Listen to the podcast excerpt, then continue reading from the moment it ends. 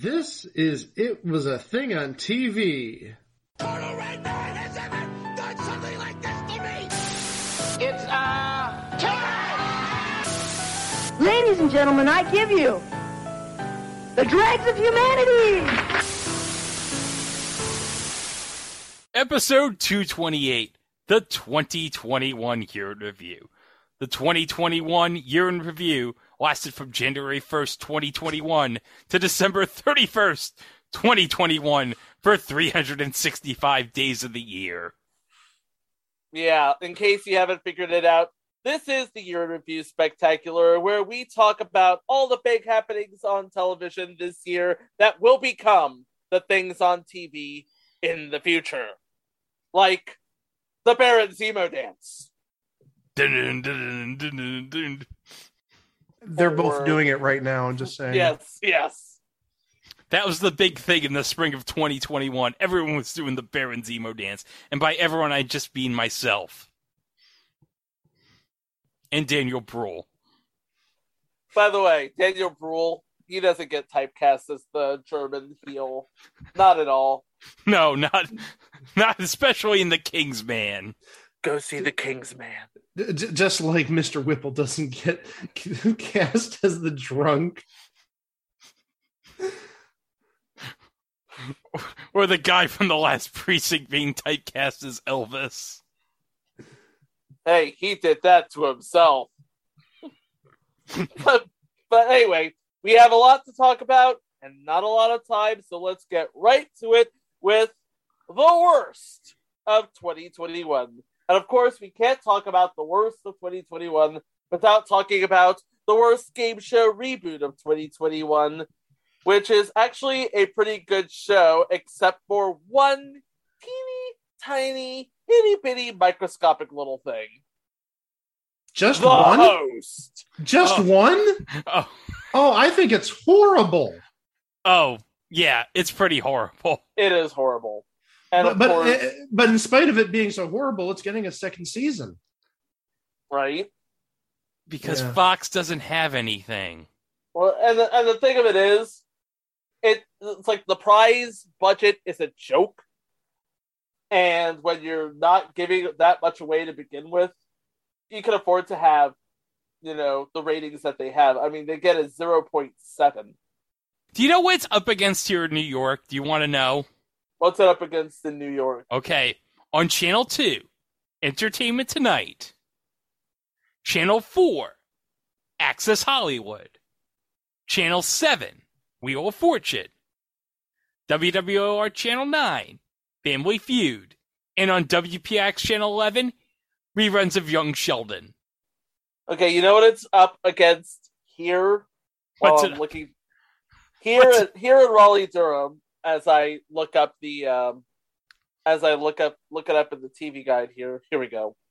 It comes on at eleven thirty at night, which means it is up against on CW twenty two, TMZ, on WRAL, The Tonight Show,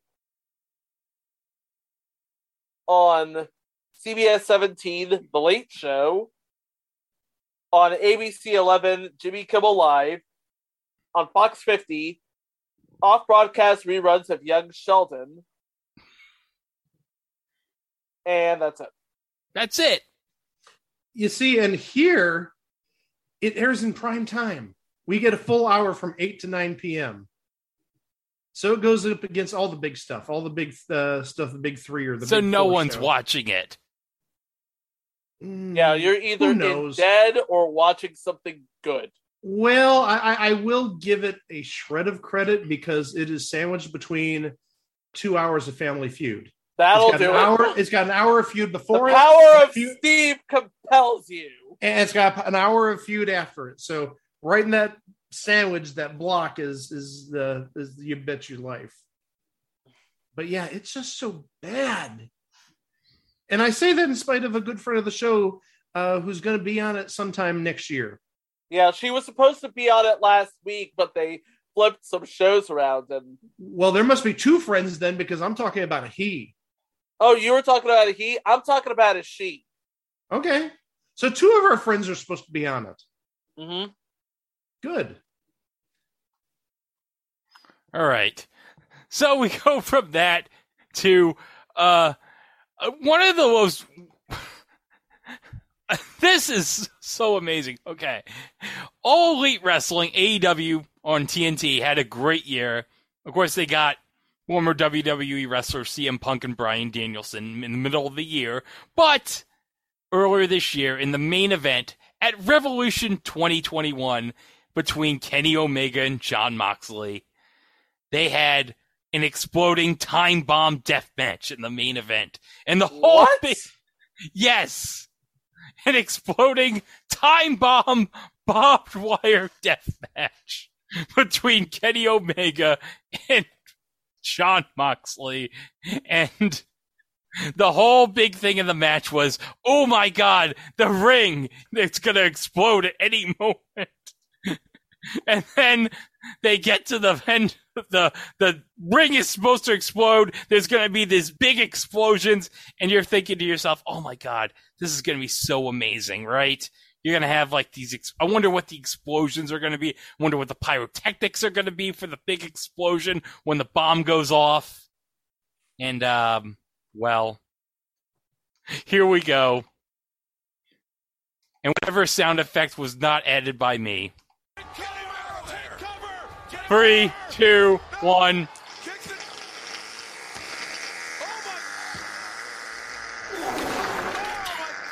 And I did not add that sound effect. But yeah, that's that was it. What? What the? That was So to review, a bunch of pyrotechnics, and then somebody farted. no, that was added by somebody. Oh, Let's oh, that it. would have been great if it wasn't added by somebody.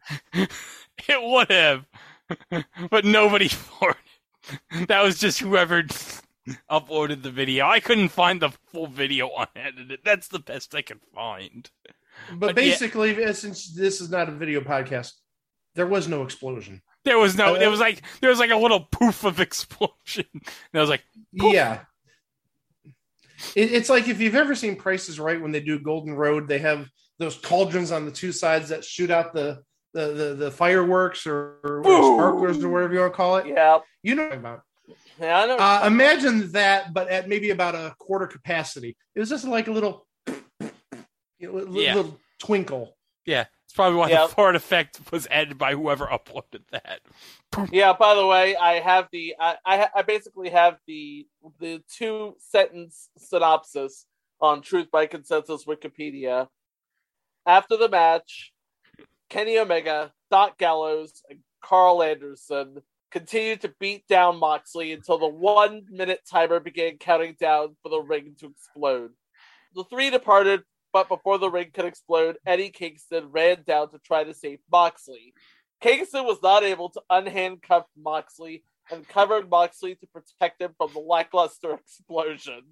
Medical personnel tended to both wrestlers as the show went off the air. Kenny Omega may be a tough son of a but he can't make an exploding ring worth of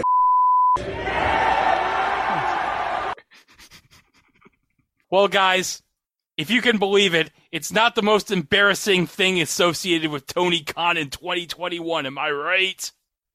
See, You lost to the Jets. No, beyond Oh, that. But also, don't forget Urban Meyer. That's all. Yeah. Oh, yeah. Okay. Next, we're All gonna go oh. with. Oh, Mike, you've been looking forward to this all Oh, year. Well, no, I no, I don't think I've been looking forward to it all year, especially considering uh, I haven't seen it for maybe about ten months. Um, but uh, actually, one of the first things that happened this year, uh, on January second of 2021, there was a cartoon that debuted in Denmark, and it was it was for kids, believe it or not. And you're probably saying, "Well, yeah, cartoons are meant for kids." Well, this cartoon, maybe not. It's called John Dillermand, and there's something very special about John Dillermand, uh, specifically his prehensile penis.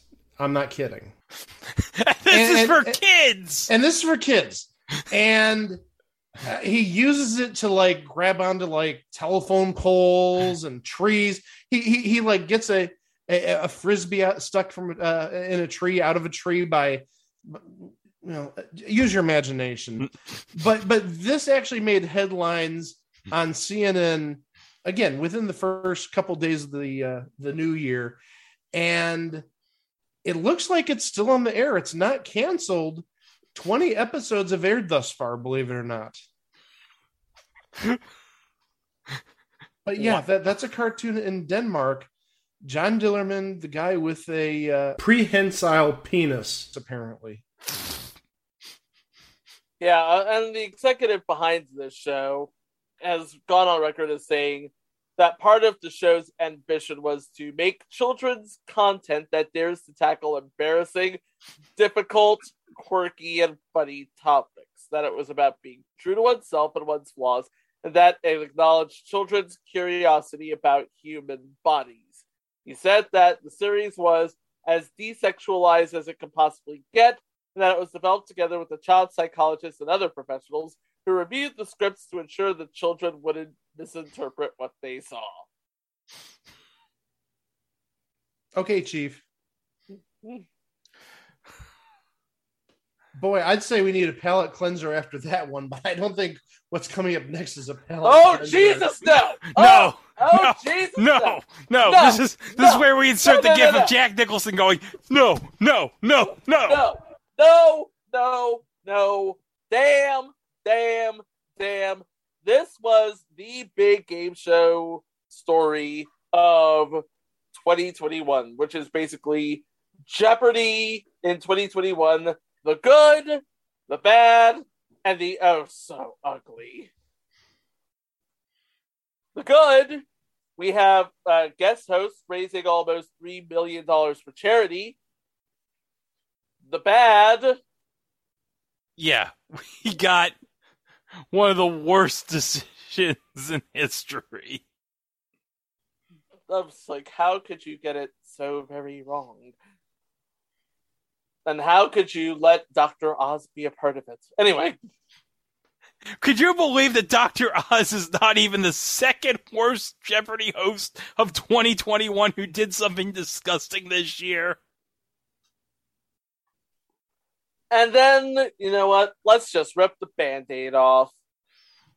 After, seems like after nine months of, or seven months of all of this going on, all this hand wringing about who's going to host the next era of Jeopardy, Mike Richards steps up and says, I have found the perfect person to host Jeopardy from this day forward. Myself. What a shocker. He pulled a Dick Cheney. Yep. I think we all knew that was going to happen. I mean, honestly, you look at Mike Richards, and I honestly think he has the sincerity of a used car salesman. I wouldn't trust the guy with the thing. I knew he was going to end up being the host just because he's that type of person. He's a creep. Oh, but hey, you want to get into creepy and Mike Richards? Oh boy. Oh boy. See, this is where the internet comes to the rescue. Because Thank you, Claire McNear. yes, Claire McNear, the reigning queen of all things Jeopardy general knowledge, she literally wrote the book on it, answers in the form of questions. By the way, good read, pick it up. She did some digging and she found oh god, what didn't she find? She found misogyny, she found racism, she found sexism.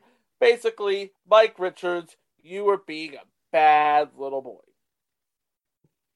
Yeah, this is when he had a podcast. I think it was around 2013 or so. Uh, so he would have been uh, executive producer of Price is Right. And for some reason, I remember it existing. I remember reading about it somewhere back in the day, but apparently it took Claire eight years later to find the podcast again and just blow the entire cover off of Mike Richards and show how much of a scumbag he is. Yep. to the point where you know what? I don't know if this was a sort of resign or be fired situation, but it wouldn't shock me if it was. I'm pretty sure it was. I mean, he- he was under that much scrutiny. But yeah, this was basically Mike Richards hosted one week of Jeopardy and then stepped down. And then was replaced by Ken Jennings. And Mayim Bialik. Don't forget Mayim Bialik. Well, in naming Mike Richards as the new host, Yeah, they they na- also said that Mayim Bialik was going to be hosting primetime specials like the upcoming uh, National College Tournament, which I'm really looking forward to. On ABC, yes. but when Mike Richards stepped down, Ken Jennings and Mayim Bialik basically played musical chairs with the hosts, and Yeah. it's going to be like that till the end of the season in July. And I well, would it's going to be that way until probably Mayim Bialik's series uh, "Call Me Cat" gets canceled. yeah, I wouldn't be surprised that it, they named Ken the permanent host. I wouldn't be surprised either. Actually, if they chose one over the other, hell, if they kept the status quo, it would not shock me. No, I, I'd have no issues with that. I think they're both equally good. And yeah, I, I think getting Mayim Bialik for special tournaments and whatnot, definitely a way to play it, given especially, you know, if Call Me Cat sticks around for four or five seasons, she can use it as a little side hustle, if you will. Yeah, hmm Don't think it's going to last four or five seasons, but just no. throwing that possibility out there. Yeah, Well, don't forget that Dick Clark, back in the day, he had shows on three networks at the same time. oh yes. He Uh-huh. had he had Bandstand on ABC, he had Bloopers and Practical Jokes on NBC, and he had Pyramid on CBS. So if anybody could juggle a schedule like Dick could, yeah, uh, uh, there should be no issues with Jeopardy and and Call Me Cat Or Seacrest. or Seacrest or uh, Michael Strahan Oh, doing yeah. Good Morning America and the Pyramid and doing Fox football coverage. Yeah, Yeah, that's nothing for him. So yeah, that was the Mike Richards Jeopardy debacle, and um, No, Well- let's never speak of it again. never. well, speaking of disappointment, oh Chico, Oh, oh we crap. talked about this earlier this year, but Yeah. Okay. WandaVision, the very first sort of mainline MCU TV series, started off really good, but it sort of pulled a Game of Thrones in which it sort of just threw Had up its its, head- hands at, at the But- ending instead. Okay, it had its head completely up its ass. basically. And in case you don't know what the whole premise is, Spoiler alert! Spoiler alert! Wanda Maximoff is basically conjured an alternate reality within the city of Westview, New Jersey, in which she's basically going through the history of television sitcom in seven weeks, in which she is the picture perfect wife to Vision, who is the picture perfect husband, even though he's a bit of solid state. And then there's because is he's a robot. Yeah. because he's a robot. Yes, he's And then and then there's some kids involved. Fake Quicksilver gets involved somehow. And then there are agents of not agents of Shield, Agents of Sword, agents of Sword. who are led by this bad guy who is the worst bad guy ever. The worst bad guy ever? Yes. Steve Bannon. No, no, no, no. Even more incompetent than Steve Bannon, if you can believe that. Oh wow. Who could possibly be worse than Steve Bannon? That guy who I can't even remember the name of. He was so terrible. His character on WandaVision. I don't even remember the guy's name. All I can remember is, God, this villain sucks. Acting director Tyler Hayward, played by Josh Stamberg. Oh, God. Oh god, it's so bad we can't even remember what his name was. He's so bad. Dane DeHaan in Amazing Spider-Man 2 was better as a villain than him. Damn, dude. sort of the wham moment, the moment where the show just hits its creative and plotline peak, was Is- where Agatha is revealed as a witch named Agatha Harkness. And everything that was happening to everyone in Westview, Wanda and Vision included, they wrote a song about it. Yeah. It was Agatha all along. We won't play because we don't want to get copyright striked. But suffice it to say, she sent fake Quicksilver and she killed the dog. Oh, and I killed the dog too. But the finale, let's just get this out of the way. It was f***ing terrible. Uh, yeah, I mean, it's basically okay. Hey, let's fool people into thinking, hey, we're bringing the X Men Quicksilver into WandaVision, and you could have possibly made people excited about the whole thing with the multiverse. But nope, we're gonna do a joke. Remember back in 2019, Chico, when Sony and Marvel were fighting over the Spider Man rights, and Sony was saying, you know what? We think Kevin Feige is like too busy with all these projects to pay attention to what's going on. I'm starting to think maybe Sony had a point. Uh, yeah. Because, I don't know if you mentioned this, but Quicksilver is not Wanda's brother. Evan Peters was playing a guy named Ralph Bohner.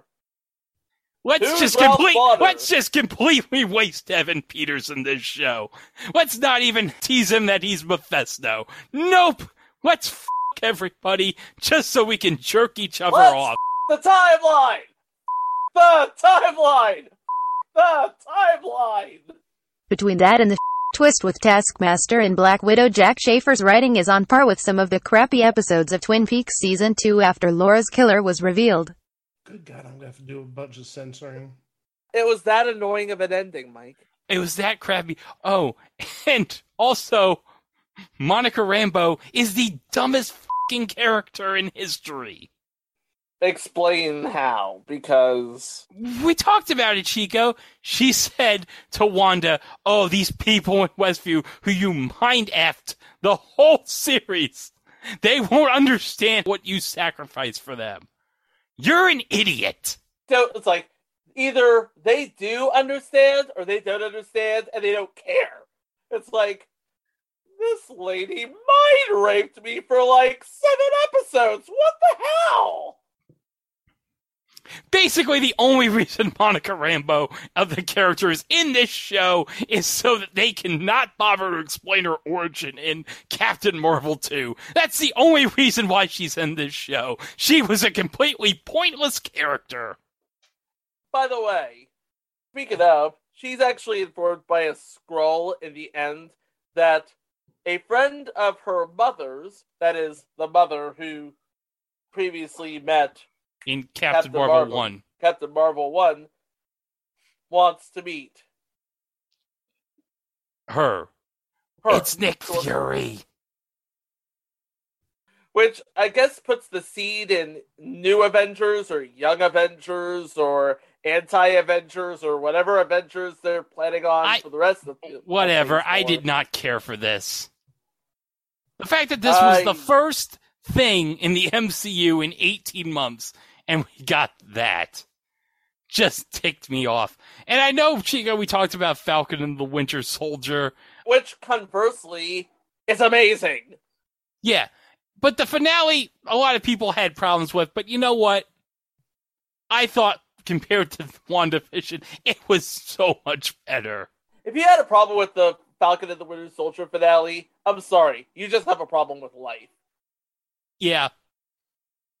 I think most of the finale had to do with the post credit scene in Falcon and the Winter Soldier, but I'm just going by the theory that that Sharon Carter is a Skrull. So Me too.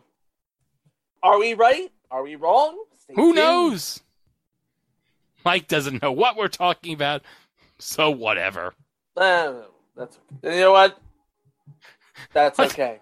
That's okay. Oh, speaking of horrible disappointments on streaming services, Okay, so and, and- wait, wait. And, and also speaking of things that I don't give a darn about. Okay, so I wanted to talk about the most disappointing animation to live action adaptation on television in 2021. But I would be invoking my sister's wrath if I did not bring up the Loud House Christmas. So there's that. However, there is one that's worse than even that. The Netflix version of Cowboy Bebop. Which, you know, in retrospect, I should have just looked at the trailers and thought, because you looked at the trailers, those were some awesome looking trailers. I mean, those were absolutely killer looking trailers. I should have known that that was as good as the show was going to get. And the thing of it is, the show wasn't necessarily bad, not like bad like in last episode of WandaVision bad. The thing of it is, it was faithful to a fault. I mean, when Westworld aired on HBO, they made a point to separate it from the source material. Cowboy Bebop made no such effort. wow. I mean, they basically tried to stay as close to the source material as they could without doing much to grow any of the characters or any of the situations. I'm thinking to myself, you know, if I wanted to watch this, I would just watch the anime again. Because I don't know if you, either of you have seen the original animated I'm- series. I've never seen it. It is a damn good animated series. It is classic. That's what It's people tell me. Classic. You need to take like half your day out because all 26 episodes of the original animated series are now on Netflix. Okay. Well, I don't have Netflix anymore, so Okay, well, well, there you go. Well, it's like save yourself the trouble, you know. And the thing of it is, this cast was an amazing cast.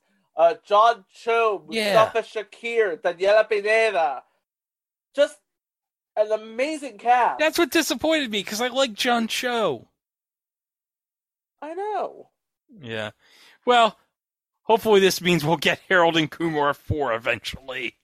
I can only dream. We're long overdue for a new Harold and Kumar movie. Like, hey, is Kal Penn doing anything?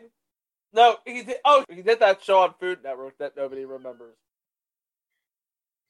I'd say something else, but I'm not going to. Well, I guess that means we go under our next topic, and this one I think we can file under desperation moves by big celebrities. This is a total WTF move, if there ever was one. And what I'm talking about is this year, there's been a proliferation of ads for Slotomania, which is uh, an app which basically simulates playing slot machines. It's a slot But- machine game app, yeah. Yeah, and I used to play it.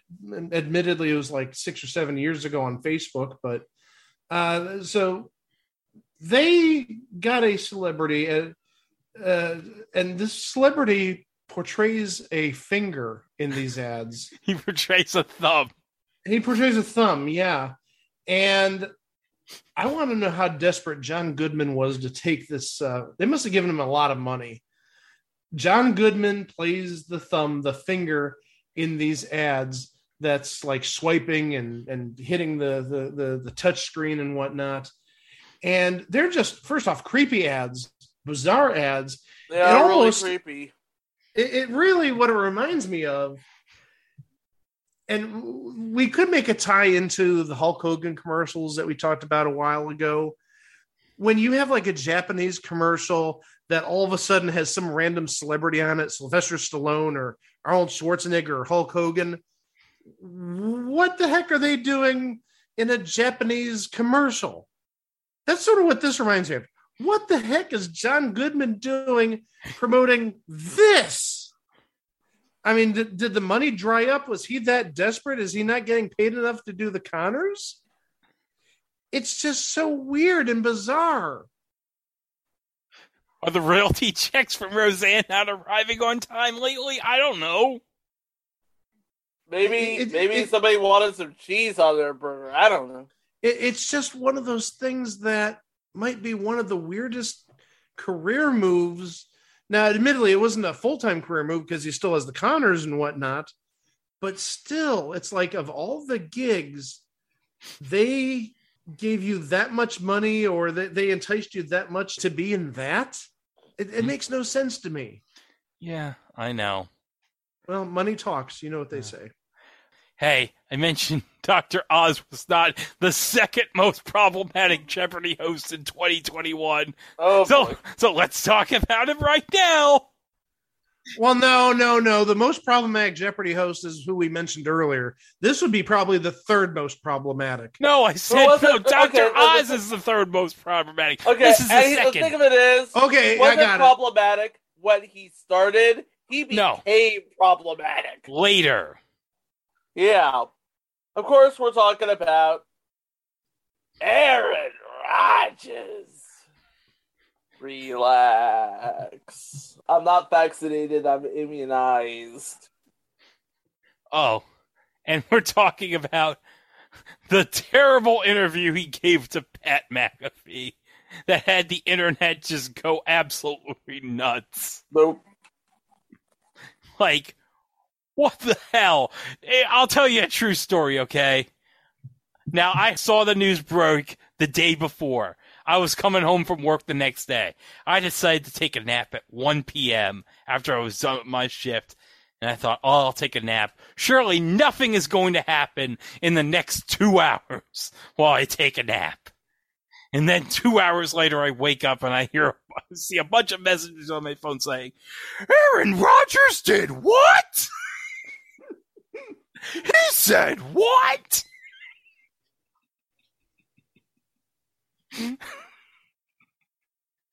It was like, dude, like, oh, I'm, I get my medical advice from Joe Rogan.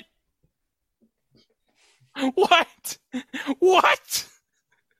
Who gets advice of any kind from Joe Rogan? Who? Thank you. Yes.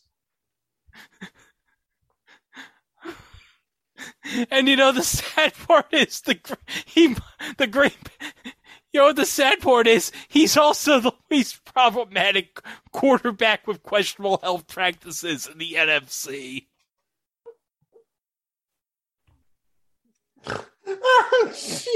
Do I even want to know what? You know what? I don't want to know.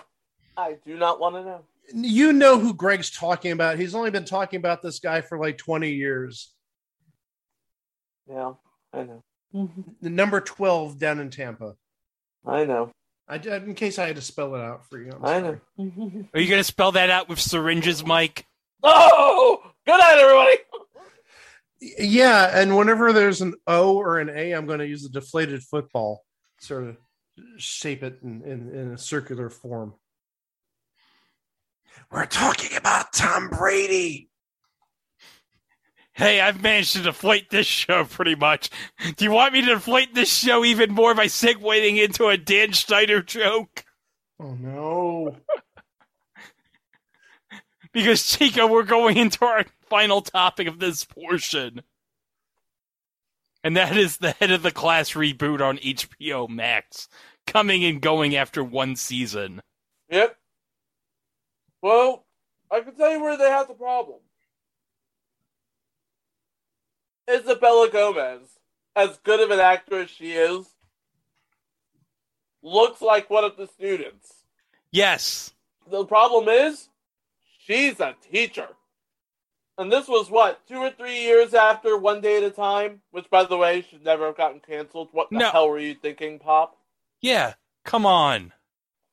And we're supposed to believe her as a teacher. She's the most believable, grown up, kitty looking grown up since Johnny Depp on 21 Jump Street.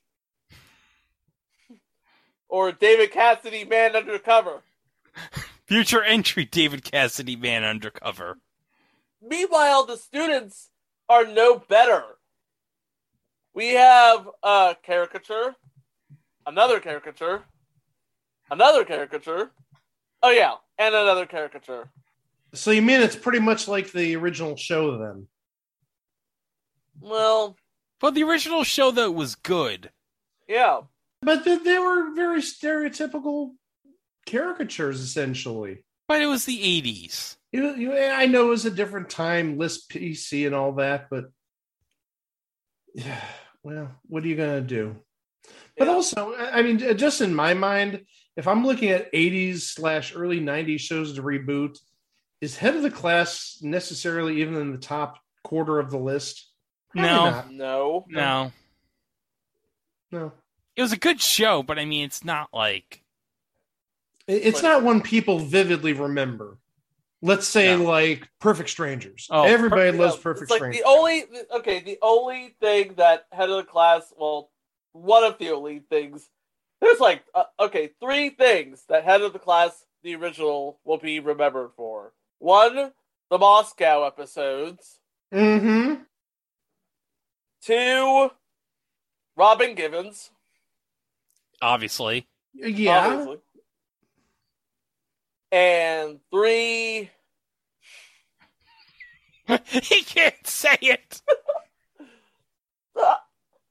the three-headed monster that is Brian Robbins, Dan Frischman, And the last one. and the, And he la- can't and the last. He can't say his name. I can't. And, I, I can do it if you want me to. and Dan Schneider. Yeah. Oh no. Hey, hey, Chico. I couldn't. Chico. I, I could see that joke's coming so much you were hiding your feet in shame. Good on everybody. Because Dan Schneider has a foot yes, fetish. yes, yes, yes, yes. We know. We know. Oh gosh.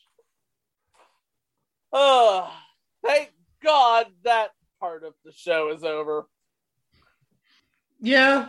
N- now we get to the more enlightening, the, the the better part of television in 2021. Yes. And, and specifically, we're going to start with like the top TV stories of the past year in our opinions. Now, again, we may not necessarily cover everything, but definitely the, the creep factor is extremely low in this segment compared to what we've just dealt with for the last like 45 minutes or so. Uh, yeah. Well, we start, of course, with Jeopardy. This being the season of the Super Champ, because I don't know if you guys have been paying attention, but do you know the number of shows so far this season that have not had a streaker playing somehow involved? Like less Are, five. are you talking about since? Yeah, are you talking about since uh, the season began? Since the season began, yes. Oh, it's it's a low number. It's like four or five. It's four. okay. Yeah. Yeah. Uh, uh, all the other shows either had Matt Amodio, Jonathan Fisher, Andrew He, and current reigning defending champion Amy Schneider. As of the time we're recording this. But let's just say Matt Amodio came at a time when the show really needed something. Yep. Well, also Matt Amodio, he may have a weird claim to fame because unless my math is wrong or if I j- just don't remember correctly, he was champion with six different hosts. Uh, let's check J Archive right now and go to it. Live research, everybody. But uh, let me just see. Uh, first couple shows were with Robin Roberts, then uh, LeVar Burton, then David Faber, then Joe Buck. So let's see. That's, That's one, four two. so far. That's four. And then Mike Richards is five. Mike Richards is five, And- and, then and then- Ken. Ken. And then yeah. Ken is six. And then actually, Did he go to Yeah. Mayim? yeah, we went with Mayim, then we went with Ken. Okay, so So seven? So Matt Amodio played No, Matt, No, no, no, Mayim. He, he never played with Ken Jennings. Okay, he never played with Ken Jennings. Okay, so Oh. that's six. hmm Dang. Ken's first episode was November 8th. Okay. Well, you show me any other champ on any other show anywhere in the universe who plays under six different hosts. Just not happening. Nope. I think that's amazing. But also, that shows us how wacky uh, the, the, the post Trebek search was. Yeah. I mean, what? hey, talk about six people who have never been in my kitchen, huh? Well, if you watch them from your kitchen, they've all been in your kitchen. That yeah. makes sense, right? Okay. but but also it brings up an interesting scenario because what happens in the next tournament of champions? Because technically what do you have right now? Five people have qualified? We have 10 people who've qualified since the last Tournament of Champions. okay all right well, that, that's a little bit better but still i mean are we going to have five more five-time champions in the next however long it's going to be? Well, we're going to have the college winner, obviously. okay the college winner all right Is the uh, then you- professor's tournament winner going to count? well yeah I, Professor's I, Tournament winner does count. Yeah, I included that in the count. Yeah. This may be one of those weird situations where maybe they'll have to go to four game winners or even three game winners. Well, they did that last year or the last tournament with uh, the person who ended up beating uh, uh, uh, uh, James uh, with uh, uh, Emma- Emma Emma Boettcher? Boettcher. Yeah. Because she only won three games. Yep. So it's one of those things where, you know, Jeopardy can invite whoever, wherever at their leisure. So it's going to be an interesting watch whenever it happens. God, please let this happen soon. But also, I'm not going to discount the professor's champion. He was good. He Oh, was yeah. good. He was very dominant. He was. And he looks like Steve Martin. Oh my! It, he looks so much like Steve Martin. And, and now I'm waiting for you know, when he returns for the tournament of champions for a Steve Martin walk on. I was thinking that you'd say, now I'm hoping that the next qualifier for the tournament of champions is going to look like Selena Gomez. No, but to bring this full circle, let's also remember that Steve Martin hosted Jeopardy 1999 on SNL. Back he did. He did, yes. Yeah. Everybody with the white afros. What is Baba Black Sheep?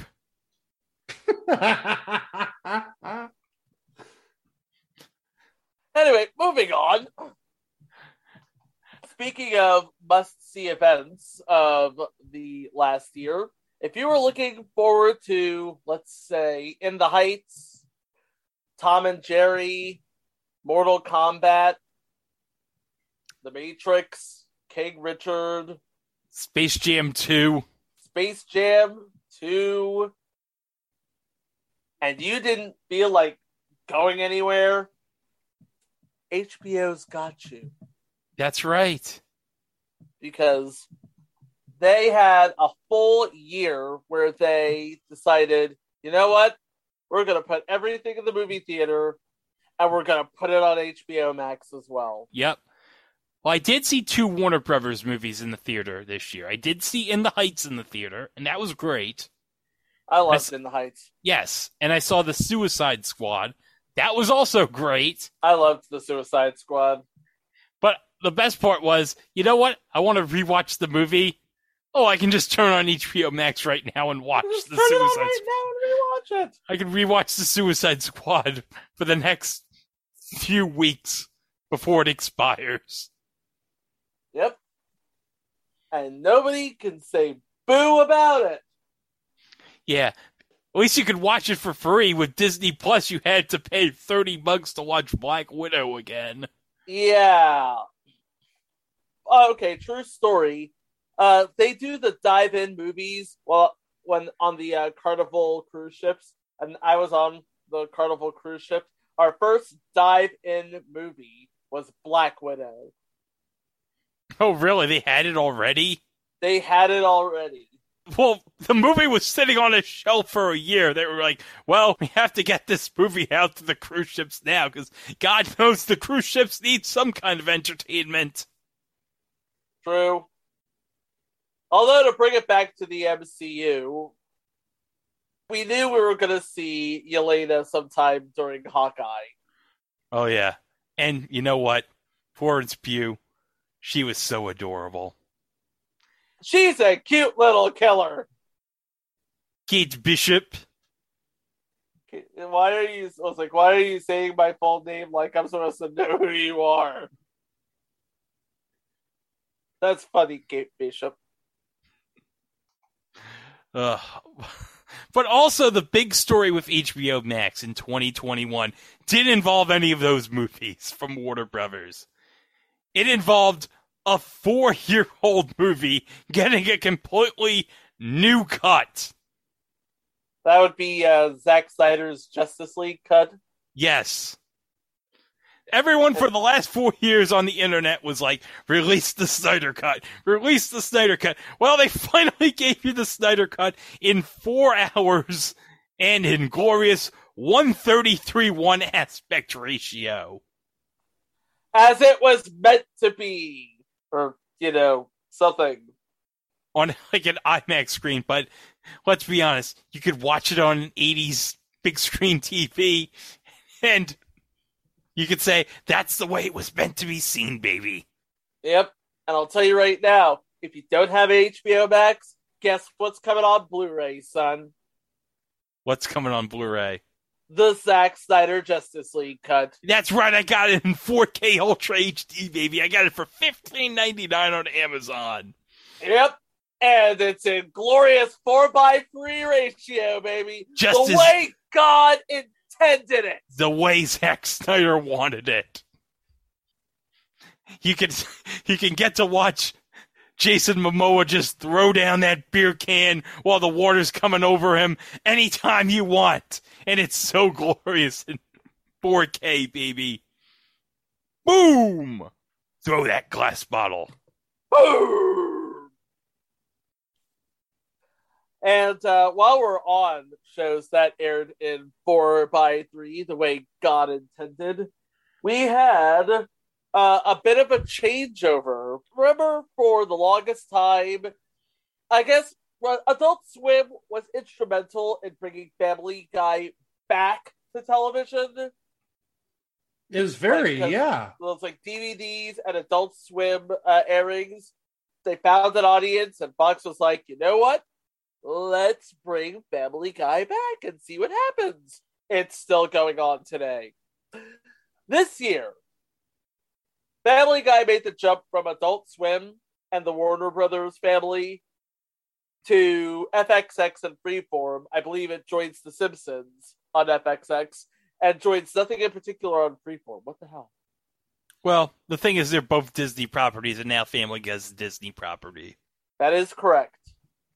Well, also FXX, I think, is starting to make itself into an animation network because they air King of the Hill, they air Futurama, they air the Cleveland Show, they have uh, their own original show, Cake, they have Archer, they have everything. It seems, and I, I think even they have ads touting like wall to wall animation from no later than noon till 4 a.m. every day. So that's 16 hours. So basically, animation nominations now on FXX.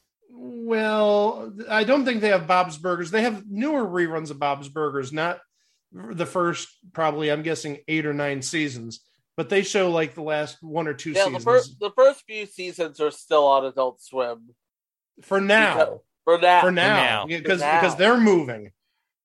Okay. So pretty much Disney will have their entire Fox vintage lineup all on FXX. Yeah. Mhm. And actually, right now, as we record this, FXX is actually showing uh, all the Family Guy episodes from now until New Year's Day. And I think it's a 24 7 marathon. There's no paid programming in the dead of night. Oh wow. That's Yeah. awesome. Well, I mean, they did that with the Simpsons when they first got it. Yeah, If you remember, yeah, they had like for what 10, 14 days every wall to wall Simpsons, and I think they started it and or at least ended it with the Simpsons movie. Yeah, they're, they're doing something similar now with Family Guy.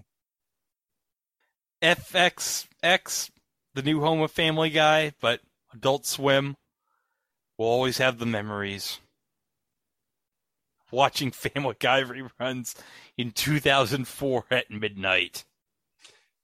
In beautiful four by three ratio, Zack Snyder j- would just like Zack Snyder wanted. hey, speaking of cartoons, let's well, it's sort of cartoony. It's Let's cartoonish. dive- it's cartoonish. It's it's cartoon adjacent. Let's talk about a cartoony thing from like 20 to 25 years ago that really set the internet ablaze.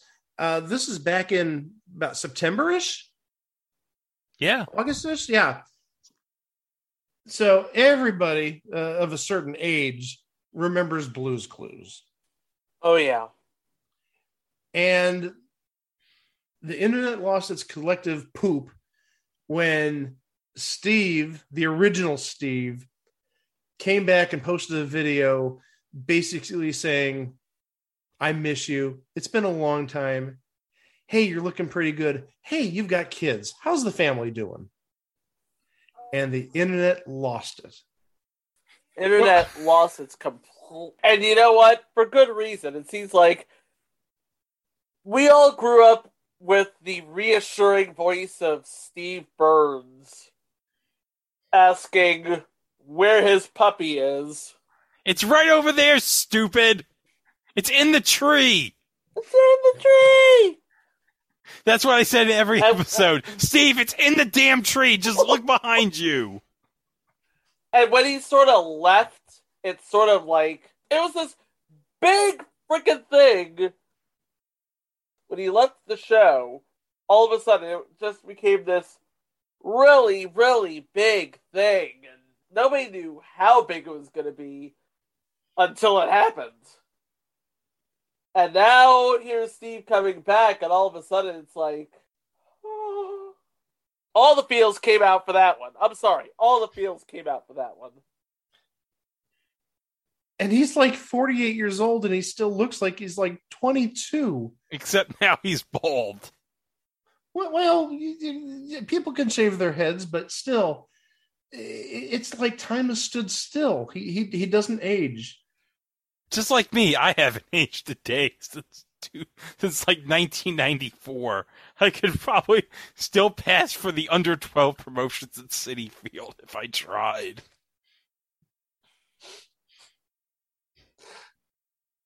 Do you really want a Mrs. Met bobblehead that badly?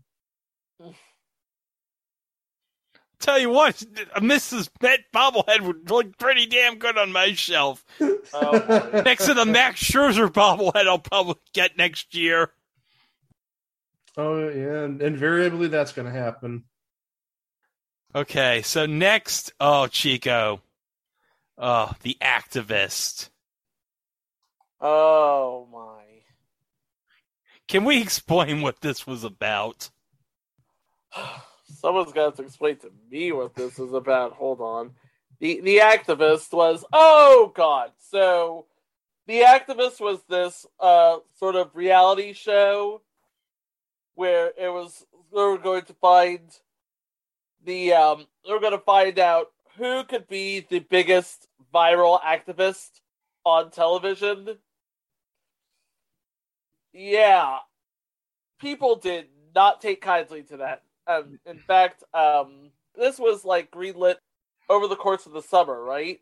Yeah, It was like it was going to be this big thing with Julianne Hough, Priyanka Chopra Jonas, and Usher as What? judges. who are three people that have never been in my kitchen?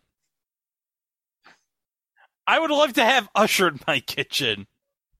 You would love to have Usher in your kitchen. Yes. He would teach you how to, you know, do the one-two step sort of thing. Yeah, I would love to have him teach me how to dance. Okay, so they were going to act like this these judges on this thing. And then the internet had a collective meltdown, including an apology from one of the hosts. And in September, they announced, you know what, we're going to reformat the show, we're going to drop the competitive elements, and this is going to be a documentary instead of an actual competition. In fact, I got a quote here. It has become, this is CBS in a statement. It has become apparent that the format of the show is announced to distract from the vital work these incredible activists do in their communities every day. And then Global Citizen came out with its own, because Global Citizen was behind this, came out with its own sort of spiel. They said, Global activism centers on collaboration and cooperation, not competition. We apologize to the activists, hosts, and the larger activist community. We got it wrong. It is our responsibility to use this platform in the most effective way to realize change and to elevate the incredible activists dedicating their lives to the progress around the world. They declined to comment further. So yeah, they're not. It's like I'm wondering if they're even going to uh Hear this? like are they even going to air this? Probably not. They're probably gonna, you know, if it were, they're, they're probably gonna slide it on Paramount Plus and hope that nobody notices. Yeah. Just like how nobody noticed Million Dollar Miles last episode. Am I right, Mike? Well, now hold on a second. Do you remember? I think I was one of the few people who's like, "Hey, it's on CBS Sports Network." It did air, air or burn off on CBS Are, Sports are we talking about Million Dollar Mile because that aired on the network proper too? Yeah. That it, well, it did air on the proper network proper, but uh, it got burned off on CBS Sports Network. Yes. Yeah, and we'll talk more about that at some point because Tim Tebow a- almost as dislikable as as Tom Brady in these parts. Oh yeah. Hey, you know Urban Meyer's run as the Jaguars was going to be so terrible when he couldn't even block as a tight end. Yeah. Womp womp. Why did he think he'd be a tight end? I'm Why do you th- why do you think he could be a minor league baseball player with the Mets? Mm, But at least he got what two or three seasons out of that. Yeah. The only reason he got That's two and three seasons out of that because he was buds with Cespedes. That was it. That's the only reason why they had to keep him for two to three years. We don't want to upset you when it's Cespedes. Then as soon as he left, it was like Steve Cohen's first job was, okay, we're done with you. All right. Well, forget about that guy. Let's now talk about something fun, Chico. Let's talk about Baron Zemo dance.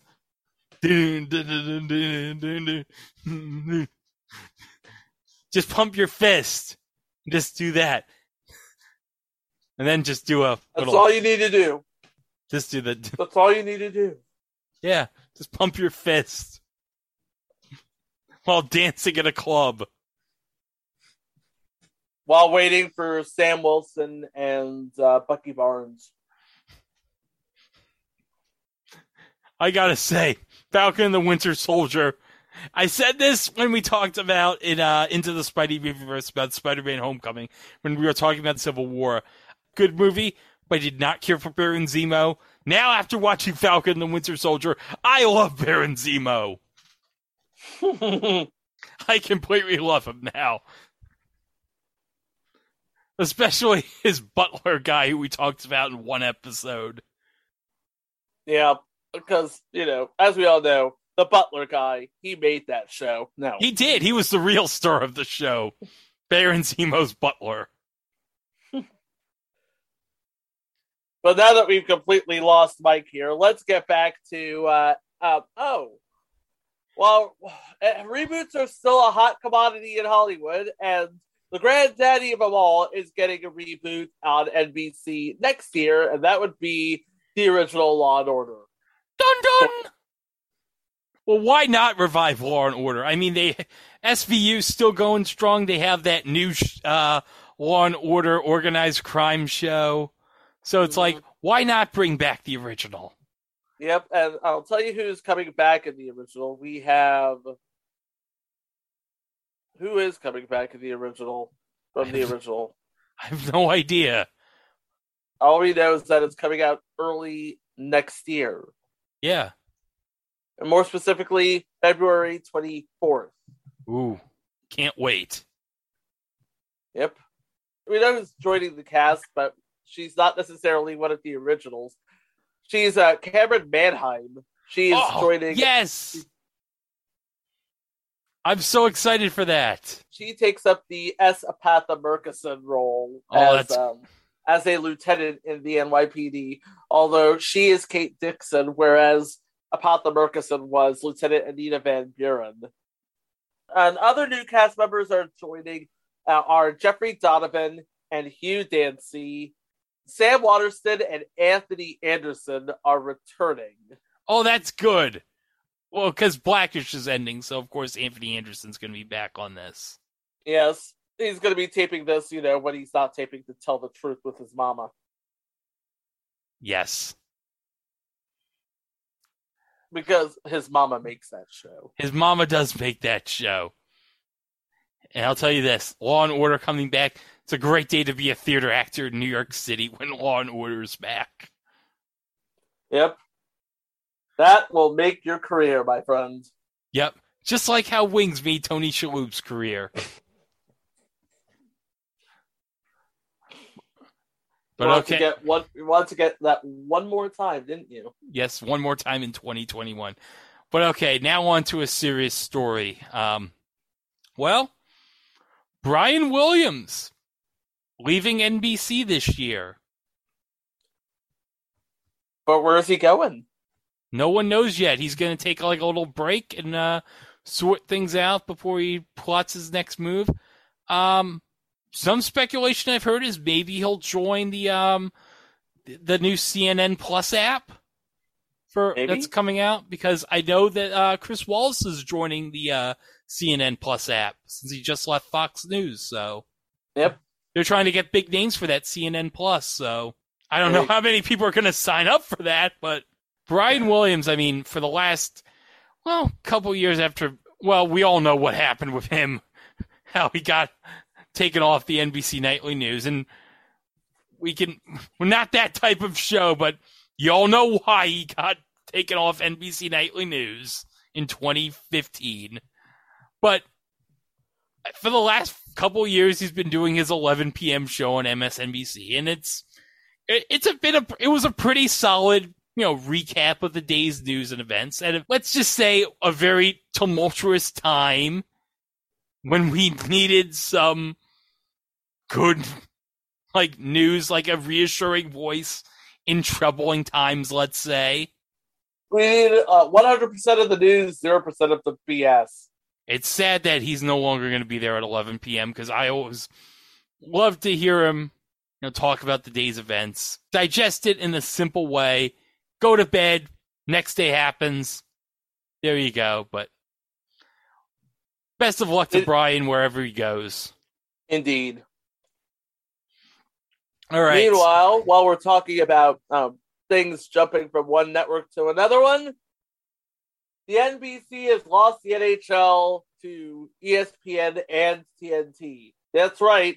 The ESPN is talking about the NHL again. well, at least Barry Melrose has something to do again. Hey, as long as John Forslund still has work. Yeah. But you know what? NBC, I think, for the last 15 years, I think they did a very good job with the NHL. Oh, yeah. Absolutely. They were like the keepers of the sport for the last 15 years. And I gotta say, the NHL on NBC theme music, everyone loves the NHL on ESPN music.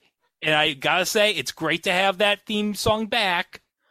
But I think the NHL and NBC theme music was just as iconic as Round Ball Definitely. Rock.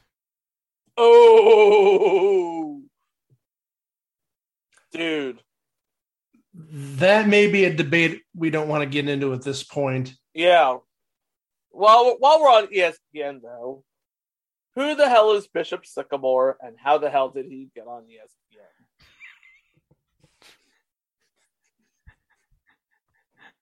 That was the question in September that we were trying to figure out. What the hell is Bishop Sycamore? Now, me and Chico talked about this at length on a special episode of It Was a Thing on TV Presents back when this story broke. But Mike, you weren't here about this. So, Mike, this happened in your neck of the woods. Yeah, this is uh, in Ohio, specifically in Columbus. I've never heard of this school before this turmoil happened. And actually, within the last couple of weeks, the uh, the, state of Ohio, I'm guessing like the attorney general or, or somebody big in the uh, uh, in the state, determined that it was just a giant scam. Go figure. Duh.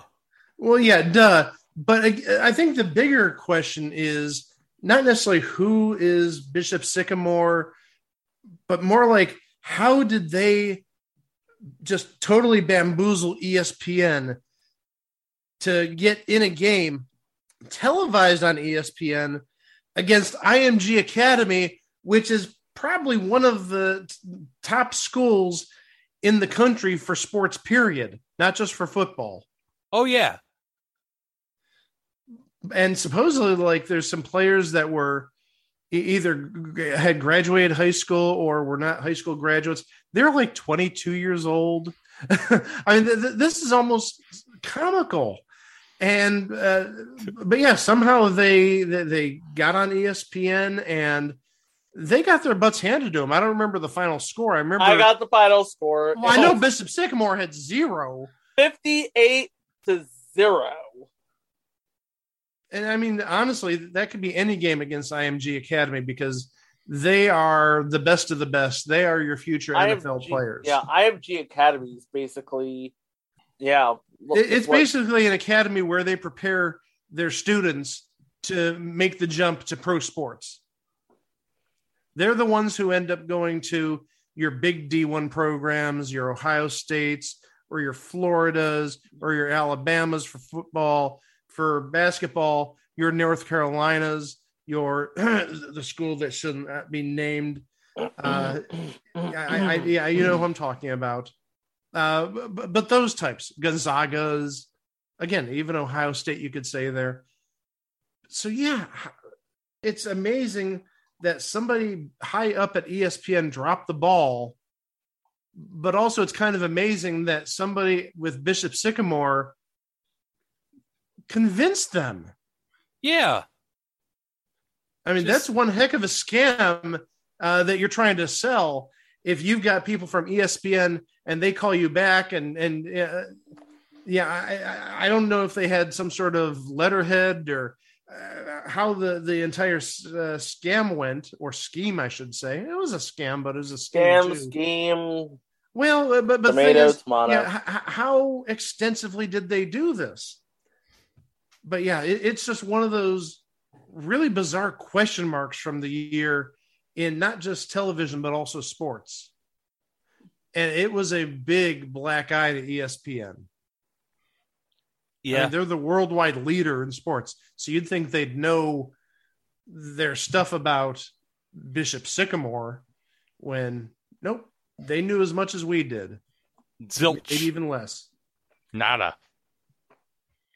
Well, another big sports story in television in uh, 2021 was kind of a surprising firing, and it broke actually, I think, while we were taping an episode. But uh, TSN broke up the longtime partnership of Jay Onrait and Dan O'Toole by firing Dan O'Toole. which just came as an absolute shock to me because those two were as inseparable as peanut butter and jelly. Yeah, I know. It, I was like, it just boggled me. It's like if you're gonna fire, like, shouldn't you fire both of them? Well, and also remember they were so good, so big that they actually uh, hosted a sports recap show on Fox Sports One when that launched like five years ago. Yeah, But Fox before Sports it Live. became absolutely unwatchable. before it became absolute crap. They were basically the only reasons to watch FS1. Uh, Regis Philbin Online won. Well, that was the first well- year. And Katie Nolan, I guess. Well, but also they had roller games. I, I think that was more Fox Sports Two, but it aired on Fox Sports One, and also they do have like the Saturday night baseball game of the week, which I don't mind watching. No. But yeah, other than that, and and I, I will give Fox Sports Two credit. They do show Aussie rules football on late night Fridays and Saturdays during that season. Nice. but yeah, I mean, besides that, I don't really watch either of those networks. And we're, talking about like uh, this glut of sports networks. And well, we're going to talk about a little bit later about a certain casualty that's going to happen. Mm-hmm. Yeah, I mean, my, my sports watching primarily is occasionally ESPN, but primarily I catch the hometown teams on the Bally Sports networks. Yep. You catch your Guardians on uh, Bally Sports Great Lakes, and you catch your Blue Jackets and Cavs on Bally Sports Ohio. You have two Bally Sports where you live? Yeah, because you got to remember we- we have. I'm going back 30 plus years to the Sports Channel days. That evolved over the years to the different uh, Fox Sports Net and and Yeah. uh, Fox Sports Ohio. But then in 2005, Oh, the Indians had Sports Time Ohio. Sports Time Ohio came right, and then once, uh, and then they got bought by Fox. I want to say it was maybe about three years ago or so. So they got into the the the Fox family at that point. They kept the name Sports Time Ohio, but when the Bally's purchase went down, it became Bally's Sports Great Lakes, and Fox Sports Ohio became Bally's Sports Ohio. Yeah, we had a sort of a similar situation where we had uh, Sports South, and when that was bought out by Fox, it became Fox Sports South, and then FSN South, and then it sort of splintered off into Fox Sports Carolinas, and now it's what Bally. Now it's back to be Bally Sports South now. it's something like that and um it- Yeah. it's something like that and that's actually another sto- uh, story we're going to cover for uh, one of the top stories of this year is the fox sports regional networks becoming bally sports primarily because bally's wants a big chunk of of sports not just showing sports but Betting on sports. Yeah, that's the big one. gambling that's the big money. One. That, that that's where the money's made. And the thing is, if you ding, watch ding, ding, anything, ding, ding, ding. yeah, and if you watch anything nowadays on Bally Sports or even ESPN two, they show all the lines, they show all the over unders, they show all the odds and probabilities of, of different bets happening, individual games, and also who may win the, the big game this year or who may win the World Series. It, it- it's a big business now, and unfortunately, uh, something I heard many years ago is becoming true, and that's sports really is made for the degenerate gambling community. Now It they're is. I, I, I mean, if you look at it, know, they, they wouldn't be showing all these over unders and lines and whatnot if they weren't trying to uh, attract that gambler. You know, and the thing is, I'm I'm one of those innocent slash naive types who well they can't gamble on sports because it's not going to be legal in Ohio till 2023. But it, it just sort of sickens me to see this.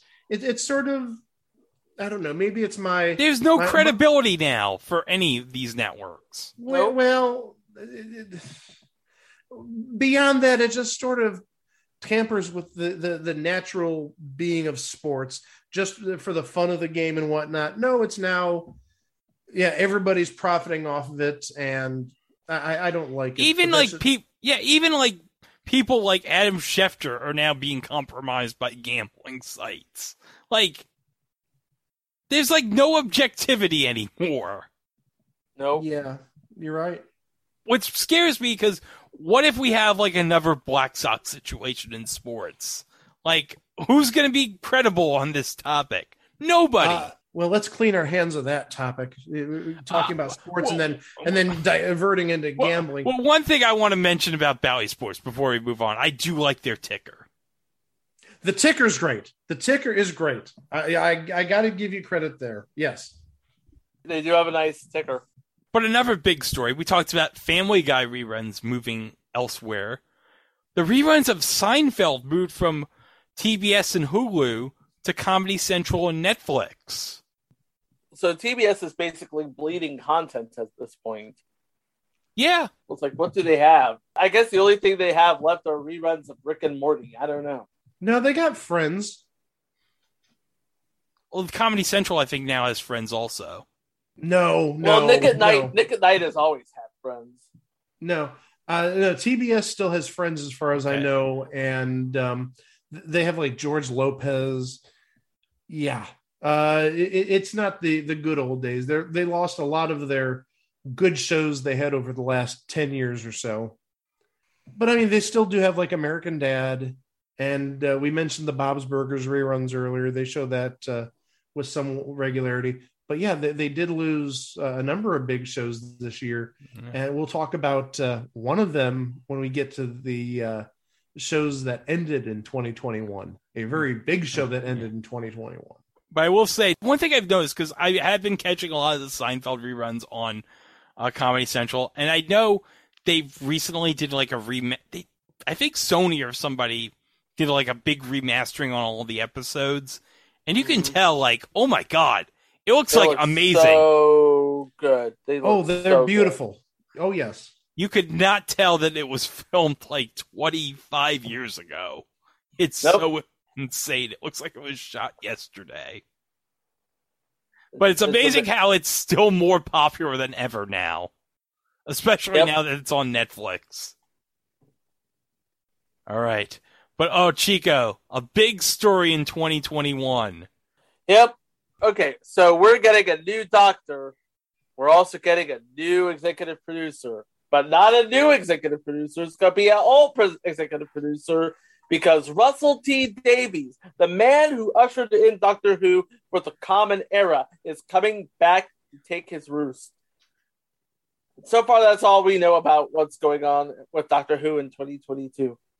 But in 2023 is the 60th anniversary of Doctor Who, and I know, according to reports, Russell T Davies is planning a special event revolving around the 60th anniversary. So that'll be exciting. You have a new Doctor, and you're going to have a big anniversary event. What a way to introduce a new Doctor! Oh yeah, I still remember the uh, 50th anniversary where we were kind of sort of introduced to uh, old Grumpy Eyes. Cold, grumpy John Hurt. No, the other old Grumpy Eyes. Oh, Capaldi. Yep. It's like just by look, all 12 of them. No, sir, 13. And it's just Peter Capaldi's eyes. That's all you needed. Or all, his old beady eyes. Peter Capaldi's old beady eyes and that one tease. That was it. That was That's it. I was like, that's it. I am dead. And- I am deceased. But but remember, we also got that great scene with Matt Smith and Tom Baker as the curator. Oh, oh yes wonderful. oh that was great That was so wonderful. oh yes And they left it so ambiguous. It's like, was that really the doctor? Who knows? Who my knows? friends? Who knows? knows? Who Knows. knows? Okay now you guys are getting me excited about what might be coming up uh, in 2023 Yeah. with the new doctor and just how many old doctors will make cameos on that transitional episode Oh yeah. Well, Because oh, the Tom David- Baker one, that was amazing. And I'm a a very mild Doctor Who fan compared to you two, and I was blown away. Well, you know what else blew us away in 2021? CBS All Access rebranding to Paramount Plus. Yep. It's like this was sort of the side effect of the big deal between Viacom and CBS to remarry and share one big shared media universe. And Paramount Plus was going to be the culmination of that, and it still is. I have the Paramount Plus on my TV. I'll tell you right now, after watching so many uh, live episodes of The Price is Right at work, it starts to pay for itself. Well, I finally just got it. I actually got yesterday for Christmas. I decided to give myself a one year annual premium subscription. So for a hundred bucks, I got myself live streaming access to not only my local CBS channel, but I got everything ad free. Yep. Oh, I'm so excited because next year on Paramount Plus, we're gonna have for the first time in glorious 4K the director's edition, the extended cut of Star Trek: The Motion Picture in 4K. Now they only released this back in 2001 on DVD in regular plain ass standard definition, and people have been wanting this in HD upgrade this for years and years. So Paramount was like, "Well, guys, next year you're finally gonna get it in 4K, and we're gonna completely remaster all the effects in the movie." Uh, It's like, let me tell you something. You better Superman 2 the Richard Donner cut this because 4K, you notice everything. Oh yeah, you notice every. So you need to step your game up. That's right. Well, I can't wait to see all the glorious details of V'ger in 4K. It'll be amazing. Mm. All right. By the way, Spoiler alert! Spoiler alert! V'ger is a Voyager 6, by the way. It's a space probe from the Voyager system in the 1970s. I'm sorry I ruined a 40 year old movie. 42. Oh, that's right. Oh, no, 43 next year. It's going to be Oh, 40 43 now. Oh, okay, 43. 43 year. years old next year. And Chico, we may or may not do a special episode about that next year. We probably will. So, Probably will. Be on the lookout for that. yeah. Uh, and while we're on the subject of media mega mergers, Amazon buying MGM. Who knew that one day Jeff Bezos would own the IP to Spaceballs? That's the takeaway. Okay. That was my big takeaway. Jeff Bezos now owns Spaceballs. Well, I suppose it could be worse. It could be Martin Shkreli owning the Masters of Straight Outta Compton. Oh my gosh. Oh, you made a Oh. former pro reference on this. Well, I made a Dan Schneider reference. Might as well make a former pro reference. Now that was a real jerk move, by the way. Well, also, Greg, you know what this means? Oh, that means that maybe we'll have the possibility, as we mentioned before, of Hollywood Squares being on Buzzr. Related, but not where I was going. Jeff Bezos also owns Malcolm. Uh, That is true. He does own Yeah. the Malcolm pilot now. uh, yeah. And by the way, if Jeff Bezos wanted to air Hollywood Squares, he had to get through CBS because they own the format. Well, also, I'm sure at some point after they, you know, figure out what they have, you got to figure it's going to end up on Amazon Prime sooner or later. Oh, the original Hollywood Squares, yeah. Well, I'm We just talking about hope all the so. MGM stuff. Talking Oh. about American Gladiators, talking about Hollywood Squares. Adam's Family. High Rollers from 1974 to 76 exists. So that would be just a total mind blower if, say, for the 50th anniversary of that show, that went up on Amazon Prime. Survivor back when it was good. That's true. They do own Survivor, although Survivor's streaming on CBS uh, on Paramount Plus, right? Yes. Uh, it's also Oh. on Pluto TV. Yeah. You know what else is on Pluto TV? What else is on Pluto TV? Buzzr. Oh, that's true. And this is basically 2021 is basically the year when Buzzr stepped its game up. See That- what I did there? That is true. Buzzr they broke. ever? They broke out in 2021. Yep. In And- multiple ways. Yes. hmm One of the big ways they broke out, they found and remastered the entire run of uh, Yeah. A- that At is least the we name of the show. at least we think they have because they've only Ridiculous. aired about 60 episodes thus far. They, they've aired about half the civilian episodes, but they did show the pilots. Yes. Uh, and uh, they, again, like I said, they showed the last probably about 60 episodes. They showed one through seven minus the third, and they've shown 78 to the end of the civilian run, which is 133, I believe. Uh, but they did have a couple of skips, which of we think are 1980. well, no, they got to about uh, November, early November of '79. Uh, they did skip a number of episodes, presumably because PC stuff. But still, th- th- they have aired more than we would have ever expected, and also for the hundredth uh, birthday of Betty White Yes. in J- January, they are going to be showing Celebrity Whew with Betty White. Yep. It's unknown if it's going to be the John Saxon episode. I'm though. praying it is. And I'll here's take the, anything. And here's the thing: you wouldn't think that people would clamor to watch episodes of a 41 year old game show, but it became a really big hit in 2021 on Buzzr. Oh, it it was a big ratings winner for Buzzr. So I'm hoping right now that they're converting the rest of the episodes, at least the pre uh, celebrity run, so one through seventy eight or seven or eight through seventy seven or whatever you want to call it. So after they get through this rerun cycle in about six weeks, maybe come Valentine's Day, they'll be like, "Hey, here's episode eight. Here's episode nine. Here's episode," and we can actually see like the genesis of the show, the the progression from uh, maybe an awkward beginning to this is fun. Yeah. This is real fun. And you can tell in the early episodes, like, it's a little awkward for Tom Kennedy at first. And then, He's trying to explain it as best he can. It's hard to explain off the top like that. I mean, that takes actual study and actual practice. effort, but he eventually mastered how this game works. And man, when this game is firing on all cylinders, it's a fun half hour to watch. It is. And, And- and now you know why I don't watch Tug of Words. I watch Whew every day. Well- Oh, I did see Tug of Words for the first time yesterday. How was it's it? Not a bad little game. I told you it wasn't that bad. It's, it's not that bad. Ahmad is great on it. Uh, you know what? I I still you know what? I like it.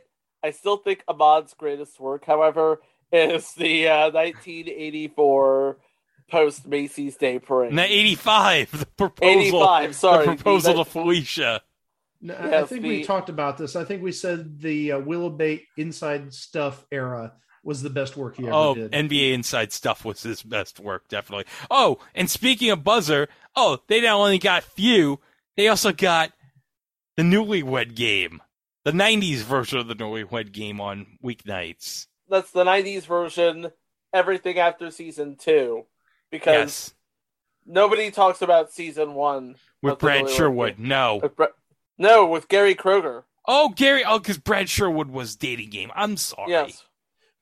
Well, hopefully, looking at a bigger picture, now that Buzzr has gotten their feet in the door with Sony, maybe down the line they'll get other Sony properties like twenty thousand dollar pyramid, twenty five thousand dollar pyramid. Joker's Wild. exactly stuff they own, stuff that has been sitting dormant for basically twenty years. Oh God, that would be so great. and Right. and Buzzr uh, did talk about looking at spin-off channels uh, in the upcoming year or so. Yes. So, so maybe there'll be a Buzzr two. Maybe that'll be uh, maybe just Fremantle stuff, and then on Buzzr proper it'll be non-Fremantle properties. Who knows? But uh, another big takeaway that we learned, besides the overwhelming success of Whew and Buzzr as a whole, is the money they're generating off of Pluto TV. Oh, they're making that Virgil breadstick money. They're, they're Mhm. making real breadstick money. We're, we're not talking uh, any sort of cryptocurrency here. They're making real, real bread, not fake bread. Not fake bread, real Me- bread. Cash. And you know what? You know what? Pluto is basically Viacom CBS's license to print money. It is. And they have a channel for everybody. If you don't have Pluto TV, I can tell you right now, I think I spent the entire month of November watching the Bar Rescue channel. And I mean, they add channels like every month or so, usually about the first of the month. One that I found recently that I watch almost every night is Pluto Versus. Among the things on Pluto Versus, they do show American Gladiators. They show Hole in the Wall. They also show uh, Unbeatable Banzuki, one of my favorite shows on G4 back in the day. Uh, this is probably about 14 years ago now. But also, they show MXC reruns like a four hour block every night. Oh my gosh, that is amazing. Oh, it is so amazing. And also, they do have every episode of MXC from all the seasons on demand. Oh, that's great. And actually, you know what? We're going to uh, talk about something related to all this, uh, specifically the uh, Banzuke part we just talked about. G4 is back. G4 is back, baby. G4 is back, baby. And and it, it, it's back to its original state. And what I mean by that is no cops reruns, no cheaters reruns. It's your attack of the show, Kevin Pereira. They even show uh, Starcade. So Yeah. this is like G4, Wait. like the way it was 20 years ago. Yeah. Yes, sir. The only issue right now, I think, is coverage. I know it's not here on uh, Uverse, which is No. what I have. No, it's not here either. It's not here either. Well, But it's you going know, to take give some it time. time. Give it Yeah. time. As they say, call your your local provider and say, "Hey, where's my G4?" But that is, uh, it's nice to see that back, especially since gamer culture and anime culture and stuff that G4 did really well. That's like really hip nowadays. Yeah. Plus, Yeah. you got plus it becomes relevant to uh, stuff like esports. Yeah. Esports Oh, is like the absolutely. esports is the new hotness now. absolutely. But you know what? I'm happy G4 is back, especially because one of my my favorites, Xavier Woods, aka Austin Creed, has a show on G4. So good for you, Xavier Woods. Hey, he's now the king of the ring in WWE, and now he's the king of G4. Good for you, Austin Creed. Yep. Okay. But oh, in 2021, oh, we had a new show on Netflix come from South Korea, and it became the biggest hit of the year. Oh, but yes. Squid Game. We're talking about Squid Game. and everybody's talking about it. I mean, even my students, uh, high school students, they're crazy over it. Yep. I don't have Netflix. I've seen little bits and pieces, but I I could totally see myself getting into it if I ever got Netflix. You know, it's equal parts fascinating and morbid. You know what's amazing is how they have the uh, the symbols of the PlayStation controller in the game on the show. I know. It's so weird. I'm like, I'm surprised Sony didn't have something to say about that. Well, now was it just the shapes, or did the shapes have the same colors? It was just the shapes. Just the Okay, shapes. I think you can get away with it that way. Yeah. If they did have like a blue X and a red square, I think there might be a lawsuit. Although, if they ever make a Squid Game video game, I think I know the platform it's going to be on. It's custom made for it. Hint, it's not Xbox. Nintendo Switch, no. No. I could see it being on the Switch. Now, come on. Uh, yeah, I could probably see it too, but let's be honest. It just screams PlayStation. Big marketing opportunities right there. Oh yeah. Absolutely. All right, but going from Squid Game, hey, we talked earlier this year about William Shatner being a rocket man. Well, guess what? It finally happened in real life. Woo! Well- Rocket Man. William Shatner became a literal rocket man. He went up into space At 90 years old. at 90 years old. I bel does that make him the oldest person to go into space, or I no? think I think that does because John Glenn was like in his late seventies, wasn't he? No, I, no, I think John Glenn was uh, closer to 80 or so. But regardless, yeah, 90 definitely gets him in uh, is the oldest in space. Now, admittedly, space, I'm guessing the definition is yeah, 55 miles above the Earth's atmosphere, which is technically space. It isn't what John Glenn did, which is actually go into outer space. No. No, N- not to get all we scientific, were, not to be a pedant about it, but but also Shatner wasn't the only TV star to go into space this year. Oh, Nope. really? Michael Strahan becomes the first football player slash broadcaster slash game show host to enter space. No, because Shatner technically would be the first because he was on Show But Me the he was, but was Shatner on the New York Giants though? that is true. William Shatner never won a Super Bowl with the Giants. William Shatner never won a Super Bowl with the Giants. Thank you. So the correlation we have here is that 100% of celebrities that have gone into space have also been game show hosts.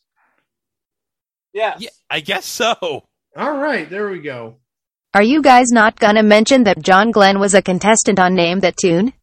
Why am I always having to do the heavy leg work for you bozos? But 50% have been a captain of a starship. And the other fifty percent won a Super Bowl. Yeah, the other 50% are in the NFL Hall of Fame in Canton. Hey, who's to say William Shatner might make the Hall of Fame in Canton for something? Who knows?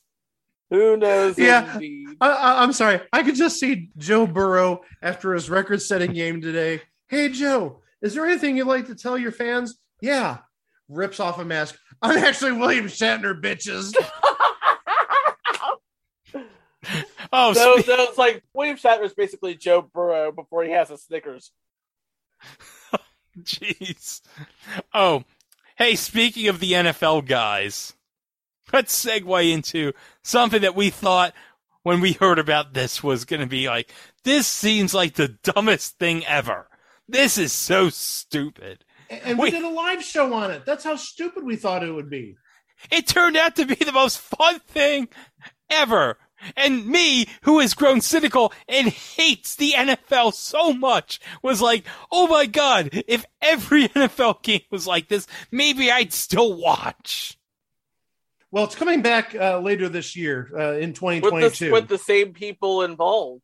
That's right. Well, for the most part. Okay. In terms of the people on screen uh, delivering Yes. play by play and analysis, yes. Yes. Uh, Uh, Noah I don't- Eagle. It's going to be Noah Eagle, Nate Burleson, and Gabrielle Nevaeh Green. Yeah, and Nate Burleson yeah, but- is on everything CBS Paramount related these days. Yes, yes, he is.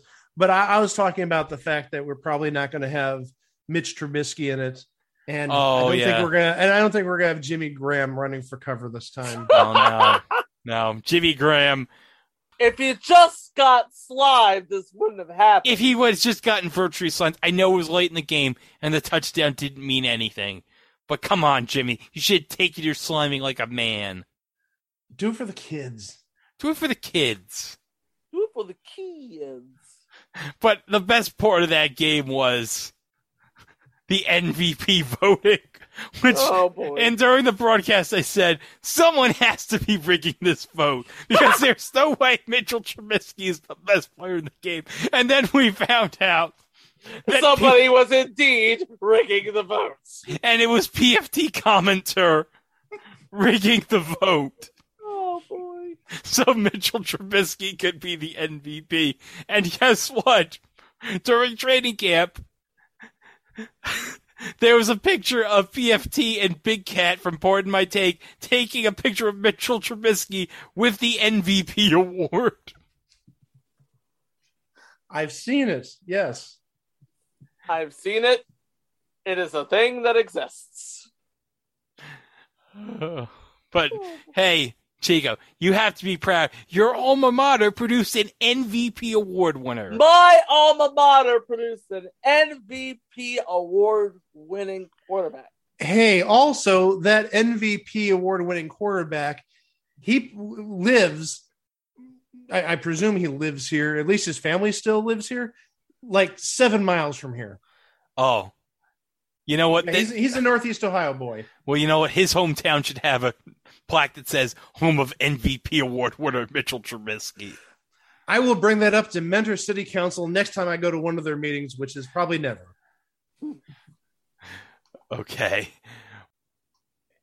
So hey, a big story this year is wow, Mark Harmon is leaving NCIS.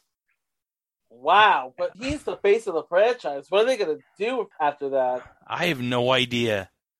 But wow, he's been with that show since it started, and that's been on since 2003. Yeah, re- remember NCIS was basically the spinoff of Jag, which was given a chance on NBC and failed. CBS picked it up and ran with it. Yes, that was probably the worst move Warren Littlefield ever made. Yeah, and he's made some bad moves. But that had to be the worst because CBS got two franchises out of it. So, yeah. Uh well, Mark Harmon, the face of that show. I uh don't know what they're gonna do. Who they're gonna I don't have they announced a replacement for him yet? uh, I imagine it's somebody who was brought on, but I do not know who. Yeah, because. I don't watch NCIS, so I don't know. I haven't heard anything.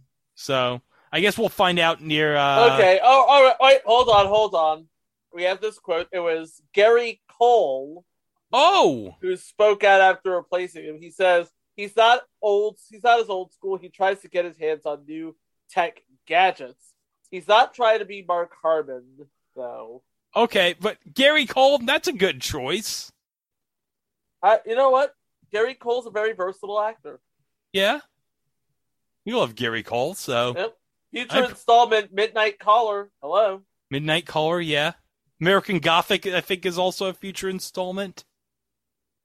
And of course, who can forget uh, Harvey Birdman, attorney at law? That's true. I'll take the case. All right. But hey, could you believe, guys, that It's Always Sunny in Philadelphia became the longest running sitcom in U.S. TV history this year? Wow. And much deserved, I must say.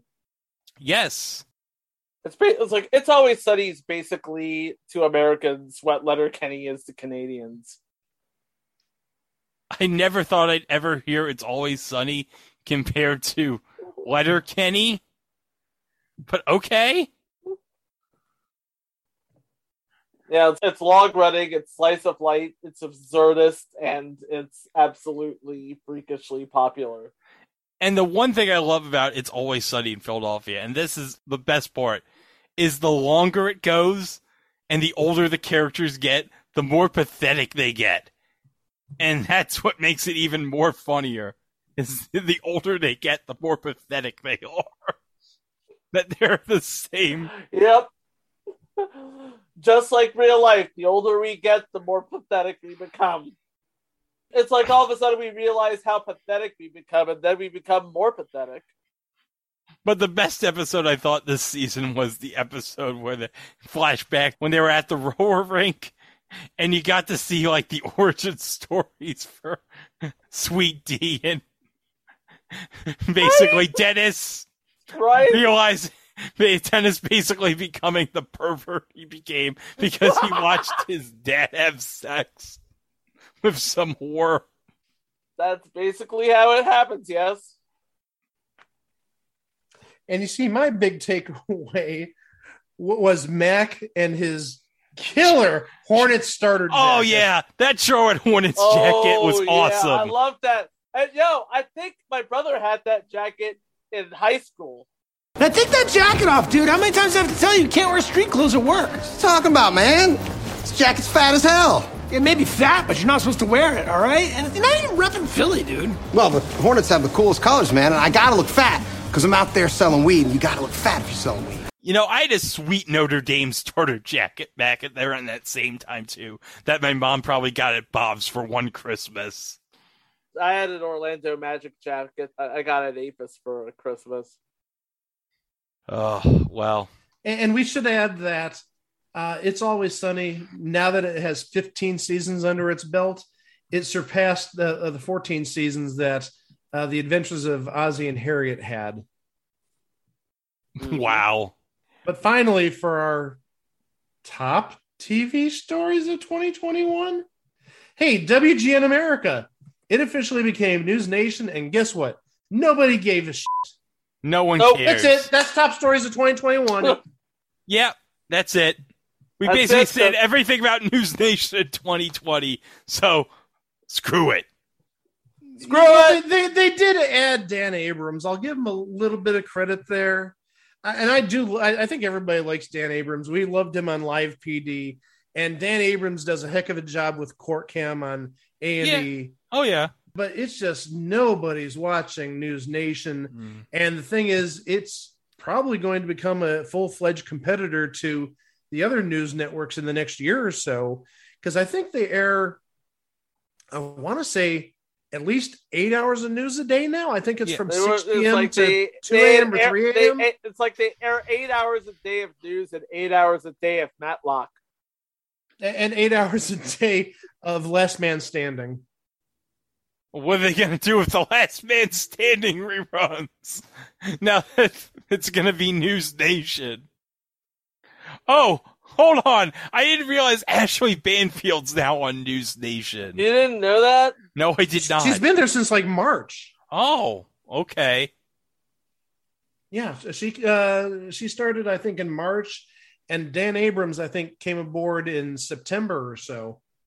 Okay. I mean, they do have names, but the problem is nobody's watching, and that's in spite. And we mentioned this, I believe, in the year-end show last year. My Fox affiliate is uh, owned by uh, Nexstar, which uh, owns uh, News Nation. They promote News Nation every night, and supposedly News Nation was only getting like 50,000, 60,000 viewers, which is nothing. My CBS affiliate is owned by Nexstar, and they pimp out News Nation to the point where I can't watch them anymore. No, I, I can't really say I've seen a lot of News Nation when there's better options out there, not just news options, but just better options, period. Yeah. Going back to Pluto TV, we mentioned earlier. All right. Wall to wall bar rescue. That does it for the first half of the 2021 year in review. Coming tomorrow will be the second half of the 2021 year in review, including our favorite shows of the year, shows that ended in 2021, and the people we've lost in the year 2021. Thanks for listening. We'll catch you tomorrow with the second half.